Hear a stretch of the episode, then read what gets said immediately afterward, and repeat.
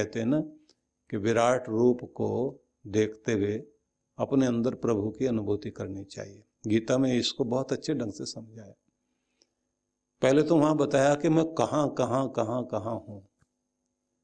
फिर साथ में कहा कि मेरी विभूतियाँ कहाँ कहाँ हैं? वो बड़ा सुंदर संदेश है वहाँ पर कि कुछ चीज़ें ऐसी हैं दुनिया में जिसमें जाके तुम्हारा ध्यान अटक जाता है। बहुत सारी नदियाँ देखोगे, लेकिन गंगा में ध्यान अटक जाएगा। बहुत सारे पर्वत देखोगे, लेकिन तुम जो है सबसे ऊँची चोटी पर जाकर, हिमालय के ऊँचे शिखर पर जाकर तुम्हारा ध्यान अटक जाएगा। वो सारी मेरी विभूतियाँ हैं। यहाँ तक भी कहा कि बहुत सारे सर्प देखते देखते तुम किसी एक ऐसे भयंकर सर्प को देख लो, जहाँ देखकर तुम्हें भयंकर डर लगने लग जाए। ये भी मेरा एक रूप। वो मेरी विभूति। सबका नाम लेते जाते हैं। एक एक जगह का नाम लेते हैं एक एक वस्तु का नाम लेते हैं, और उसके बाद कहते हैं इन विभूतियों को एक जगह इकट्ठा कर लो। और आगे जाकर के कहा कि, अब तुम मेरे विराट रूप को देखो। सब मेरे अंदर है और सबके अंदर मैं हूँ। और फिर जब अर्जुन कहते हैं कि कृपया आप अपने उसी स्वरूप में आ जाइए जिसमें आप थे। तब वो अपने रूप में आते हैं, लेकिन साथ में एक चीज़ बताते हैं कि अर्जुन, तुम अगर पाना चाहते हो तो भीतर ही पा सकते हो तो ध्यान में उतरो। तो छठे अध्याय में आप गीता के देखेंगे तो वहाँ ध्यान का तरीका बताया। और अगर ध्यान नहीं लगता तो फिर आगे जाकर के ये तरीका बताया, विभूतियों में कैसे देखना है, विराट रूप में कैसे देखना और उसको, पूरे विराट को एक छोटे से मतलब सिंधु को बिंदु में कैसे देखना है। बहुत अद्भुत है गीता। इसलिए मैं आपको ये बताना चाहूँगा कि गीता को आप साधारण ढंग से मत लेकर चलिए। एक ग्रंथ है, उसको पढ़ लेने से, मत्था टेक लेने से भगवान की कृपा मिलती है। जिस ग्रंथ में श्री कृष्ण स्वयं ये कहते हैं कि ये मेरा सबसे उत्तम स्थान है, मैं यहाँ बैठा हुआ मिलूँगा तुम्हें। सबसे ऊँचा पद है ये मेरा, और तुम मेरा हृदय समझो इसको। तो उस ग्रंथ के प्रति हमारी कितनी श्रद्धा होनी चाहिए? कितना महत्वपूर्ण होना चाहिए? लोगों ने अपने घर में गीता रखी हुई है, बहुत सारी छोटी सी गीता भी मिलती है। कि जिसको आप रोज पन्ने पलट लें, श्लोक पढ़ लें, और अगर गीता के संदेशों को हम समझें, क्योंकि गीता में आप लोग एक चीज़ और देखेंगे कि यहाँ क्या क्या है। तो वहाँ बताया कि धर्म क्या है, अधर्म क्या है, कर्तव्य क्या है, अकर्तव्य क्या है, ध्यान क्या है, जप क्या है, यज्ञ क्या है, श्रद्धा क्या है, तप क्या है। और आहार कौन सा, ध्यान किस तरह का, कर्म किस तरह का, जीवन क्या है, ईश्वर क्या है, आत्मा क्या है, कोई चीज़ ऐसी नहीं छोड़ी जिसके संबंध में गीता में संदेश नहीं दिया गया। तुम्हारा स्वधर्म क्या हो सकता है? फिर साथ में कहते हैं कि तुम क्षत्रिय हो, ब्राह्मण हो, वैश्य हो, शुद्र हो, किसी भी वर्ग में आते हो जीवन के। तो तुम्हारे साथ तुम्हारे कुछ कर्तव्य हैं। साथ में ये भी समझा दिया गया कि ये पूरी सृष्टि जिसमें तुम रहते हो, यहाँ एक लोक वह है जहाँ आसक्ति का संसार है अटैचमेंट का संसार है। और इसमें तीन गुण प्रकृति के काम कर रहे हैं। वो इस तरह से है जैसे रस्सी बुनी जाती है ना। रस्सी को बुनाने के लिए जैसे महिलाएँ चोटी बनाती हैं अपने तो तीन लड़ बनानी होती है उसके। ऐसे रस्सी बटते हैं तो उसकी भी तीन लड़ होती है। तीन अलग अलग भाग करके आप जो है बुने अगर दो को कर रहे हैं, जैसे दो बाल अलग अलग करके आप गूंथ रहे हैं तो वो बात नहीं बनेगी। अगर तीन बना करके आप करते हैं, वो त्रिवेणी बना करके करते हैं तो वो बड़ी मज़बूत बनती है। ज़्यादातर तो बालों को दो भागों में करके आप बनाते चले जाइए। अगर तीन बना के बुनते हैं तो इतना मज़बूत बन जाता है कि फिर खोलना मुश्किल है। तो तीन बंधनों से व्यक्ति बंधा हुआ है। जैसे रस्सी को बांटते हैं आप लोग। ठीक इसी तरह से कहते हैं कि प्रत्येक व्यक्ति तीन धागों से बंधा हुआ है। वो तीन धागे कौन से? सत्व, रज और तम। इन तीन के द्वारा हम रोज प्रभावित होते हैं। तो कभी बहुत जोशीले होंगे, कभी बहुत आलसी हो जाएँगे, कभी बड़े समझदार हो जाएँगे। का ये सब आपके जीवन में चलता रहता है। इससे ऊपर अगर उठना चाहते हो तो ऊपर उठने का तरीका क्या हो सकता है, वो तरीका भी बताते हैं। तो इस सब पर हम लोग चर्चा करेंगे, लेकिन इससे पहले आज हम यहाँ से शुरुआत करना चाहते हैं कि उस सुबह के बारे में आप सोचिए। जिस दिन कुरुक्षेत्र के मैदान में दो कैंप लगे हुए दो शिविर लगे हुए हैं। एक तरफ़ कौरवों का शिविर है, एक तरफ़ पांडवों का शिविर है। और निश्चय हो गया कि अब युद्ध ही एकमात्र उपाय बचा है। फैसला उसी से होगा। बिना लड़े कुछ बात नहीं बन सकती। रात्रि में सब तैयारी करके सब लोग सो गए हैं। अब सवेरे उठ करके व्यक्ति जो है प्रार्थना करता है कि मैं सफल हो जाऊँ। और उस सफलता की कामना में जरा आप सोच के देखिए कि सवेरे सवेरे लोग यज्ञ कर रहे हैं, कोई प्रार्थना कर रहा है। किसी सैनिक की पत्नी अपने घर में बैठ कर के प्रार्थना कर रही है, मेरा पति सुरक्षित लौट कर आए और वो सैनिक जो अपने शरीर के ऊपर अपने अस्त्र शस्त्र सजा रहा है। और उसे कह दिया गया है कि तैयार होकर के जहाँ बटालियन है, वहाँ जाकर के खड़े हो जाओ। तो वो भी जाके खड़ा हो गया। और उसकी भावना जरा सोचिए आप। भारत देश की सुरक्षा के लिए जब ये सैनिक मोर्चे पर जाकर खड़े होते हैं। वो भावना जरा सोचना कि किसी गजरे की खुशबू को महकता छोड़कर आया हूँ। मेरी नन्ही सी चिड़िया को चहकता छोड़ के आ गया हूँ। मुझे सीने से लगा लेना है मेरी धरती माँ। मैं अपनी माँ की तरसती हुई बाहों को छोड़ के आ गया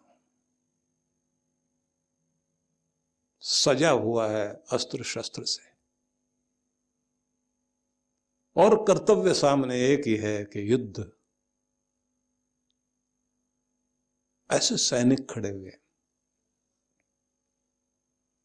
और इधर कमांडर लोग सारे महारथी वो प्रार्थनाएँ कर रहे हैं।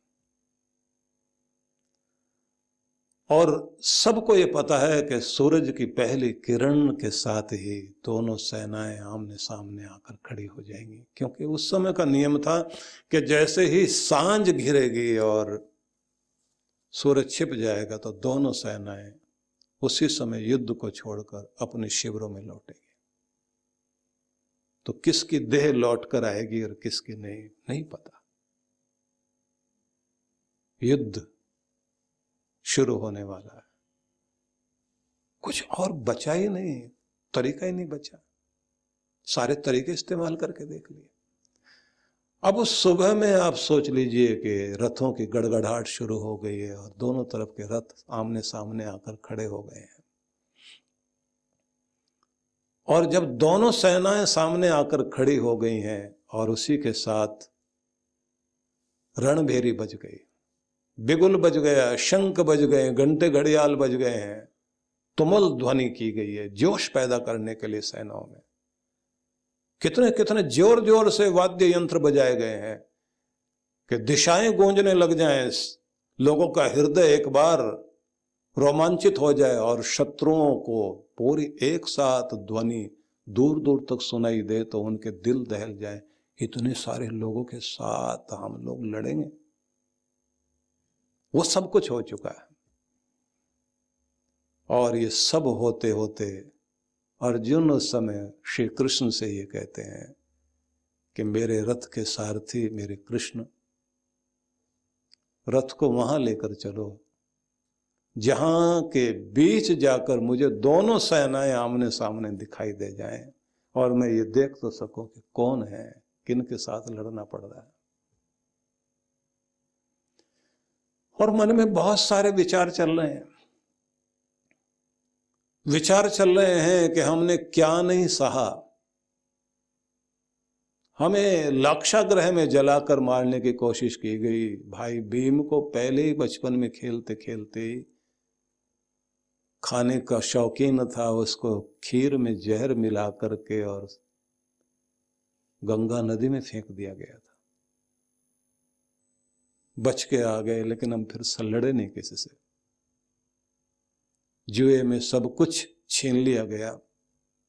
लाक्षाग्रह में जलाकर मारने की कोशिश की गई। हम जंगल में रहे तो वहाँ जंगल में भी मज़ाक उड़ाने के लिए दुर्योधन अपने दल बल के साथ आ गया। और वहाँ ये देखना चाहते हैं कि हम लोग कैसे मजदूरों की तरह काम कर रहे हैं। अपना पेट भरने के लिए जी रहे हैं, पत्तों की कुटिया में रह रहे हैं। और शर्त यहाँ तक भी लगा दी गई कि एक साल तो ऐसा बिताओ कि तुम्हें हम, हमारे गुप्तचर पकड़ें, और तुम पकड़ में ना हो छिप छिप के जिए हैं हम लोग। हमारे घर की महिलाएँ किस तरह रही हैं? सब कुछ बर्दाश्त किया। और आज युद्ध ठहर गया कि इस युद्ध में आकर लड़ना है। बड़े सारे विचार चल रहे हैं। और उन विचारों में चलते चलते जैसे ही अर्जुन का रथ श्री कृष्ण ने कुरुक्षेत्र की उस युद्ध भूमि में दोनों सेनाओं के बीच लाकर खड़ा कर दिया। अब वो एक एक को देख रहा है। एक चेहरा वो सामने उभरता है कि जिसने धनुष बाण पकड़ना सिखाया। धनुर्धारी बना दिया। न जाने कितना समय बीता है उनके पास बैठकर, उनकी सेवा करते करते गुरु द्रोण सामने है। और जिनके पिता के मरने के बाद, जिनके हर दिन पास बैठकर खाया पिया आशीर्वाद लिए और किसी भी तरह के डर से बचाने के लिए जो भुजाएँ आगे आती थी, आज वो भीष्म भी सामने लड़ने के लिए दुर्योधन के पक्ष में खड़े हुए मामा, चाचा, भाई जिनके साथ खेलते, खाते, बड़े हुए, सब लड़ने के लिए तैयार खड़े हुए ज़मीन इतनी कीमती हो गई, सिंहासन इतना महत्वपूर्ण हो गया। और फिर जब ये सब देखता है अर्जुन तो उसके मुँह से जो शब्द निकलते हैं, जैसा उसने कहा, गीता को आप देखिए, पहला अध्याय, जहाँ अर्जुन कहता है, न कांक्षे विजयम कृष्ण, न च राज्यम सुखाने च, मुझे नहीं चाहिए कोई विजय, कोई जीत, नहीं चाहिए सुख। किम नो राज्येन गोविंद। किम भोगैर जीवितेन वा? क्या करूँगा राज्य लेकर? सुख भोग भोग कर भी क्या करूँगा? और इस ज़िंदगी से भी क्या फ़ायदा? सन्यासी बनकर भिक्षा मांग करके ज़िंदगी चला लूँगा, जंगल में चला जाऊँगा तब कर लूँगा। इनको मारकर क्या मिल जाएगा मुझे? सिंहासन वह जो खून से सना हुआ है, उसे लेकर भी क्या करूँगा? आप सोचिए कि कहा तो मन में वो बात चल रही थी कि क्या क्या हमारे साथ घटा। और भूल गया अर्जुन उस समय के दो भागों में पूरा देश के लोग बट गए हैं। एक वे जिनको दबाव में और डर में ला करके खड़ा किया गया है। एक तरफ़ वे लोग हैं कि भले ही मर जाएँगे, लेकिन कर्तव्य के लिए लड़ेंगे, धर्म के लिए लड़ेंगे। जो फ़र्ज़ है, जो न्याय है, उसके लिए लड़ेंगे, क्योंकि अन्याय को दूर करेंगे। वो सब साथ आके खड़े हुए हैं। दुर्योधन के डर के बावजूद भी, क्योंकि दुर्योधन ने बहुत बड़ी ताकत अपनी इकट्ठी कर ली थी। दुनिया भर के राजाओं को अपने साथ जोड़ लिया था। लोगों ने यह समझ लिया था कि ये पाँच पांडव क्या कर लेंगे। इनकी शक्ति खत्म हो गई है, जंगलों में भटकते भटकते, छिपते घूमते। और कृष्ण ने तो अपनी पूरी नारायणी सेना इनको दे दी है। ग्यारह अक्षोहिणी सेना लेकर के दुर्योधन खड़ा हुआ है। और कर्ण, भीष्म, द्रोणाचार्य जैसे योद्धा साथ में खड़े हुए हैं। उसके बावजूद भी अगर बहुत सारे राजाओं ने और सैनिकों ने अर्जुन का युधिष्ठिर का पक्ष चुना और कोई व्यक्ति ऐसी स्थिति में बीच में ये कहे कि क्या करेंगे लड़के?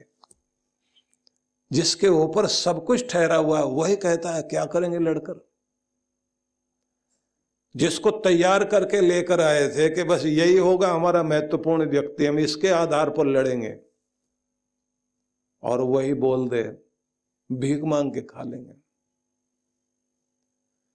अब ऐसे समय में क्या स्थिति हो सकती है, आप सोच सकते हैं। बस यहीं से शुरुआत होती है गीता के, जहाँ से श्री कृष्ण जो है वो समझाते हैं कि तुम्हारा स्वधर्म क्या है, तुम्हारा कर्तव्य क्या है। तुम हो कौन? तुम ये क्या करने के लिए खड़े हुए हो? और जहाँ वो ये समझाते हैं कि प्रत्येक व्यक्ति को अपनी ज़िंदगी में अपने संघर्षों का सामना करना पड़ता है, क्योंकि जब तक ये जीवन है, तब तक ध्यान रख लेना कि समस्याएँ रहेंगी और संघर्ष भी जारी रहेगा। ज़िंदगी चलेगी तो संघर्ष भी साथ चलेगा, संग्राम भी साथ चलेगा। तुम्हारे शरीर के अंदर भी लगातार बीमारियाँ अटैक करती रहती हैं। कितने तरह के वायरस शरीर के अंदर प्रवेश कर रहे होते हैं? आप जब भी श्वास लेते हैं तो आपके श्वास के साथ में जीवनी शक्ति ही अंदर जाती है, ऐसा नहीं है। आपको बीमार करने वाली चीज़ें भी अंदर जा रही होती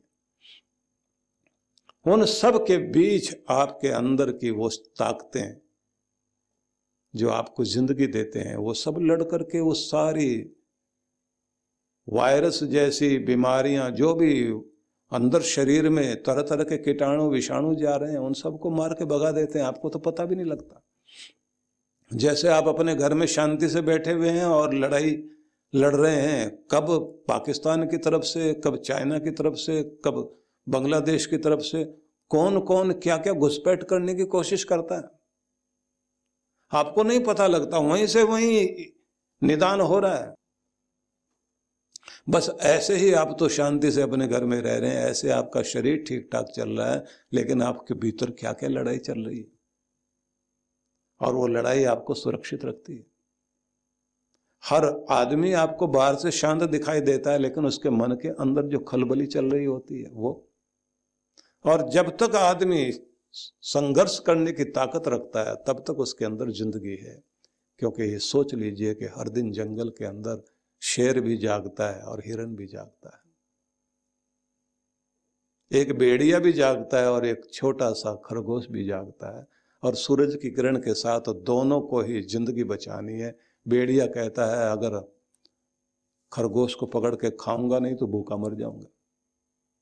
और खरगोश ये सोचता है, अगर ज़िंदगी चाहिए तो भोजन भी कर अपना और बेड़िए से भी बच।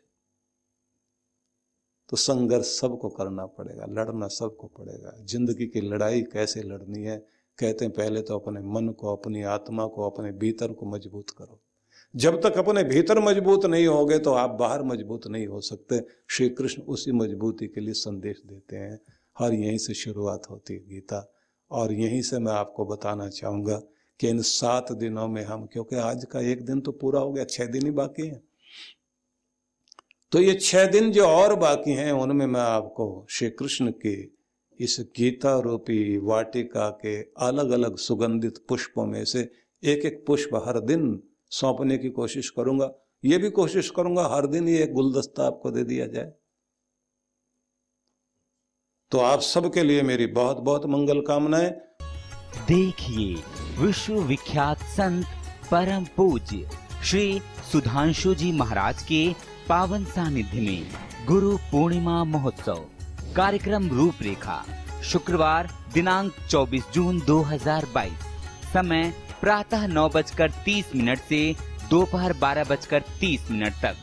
सत्संग, गुरु दर्शन, गुरु पाठ्य पूजन, सायं पाँच से सात बजकर तीस मिनट तक सत्संग। कथा स्थल गणेश कला, क्रीडा रंगमंच, नेहरू स्टेडियम के निकट स्वारगेट बस स्टैंड पुणे महाराष्ट्र। आयोजक विश्व जागृति मिशन पुणे मंडल संपर्क सूत्र।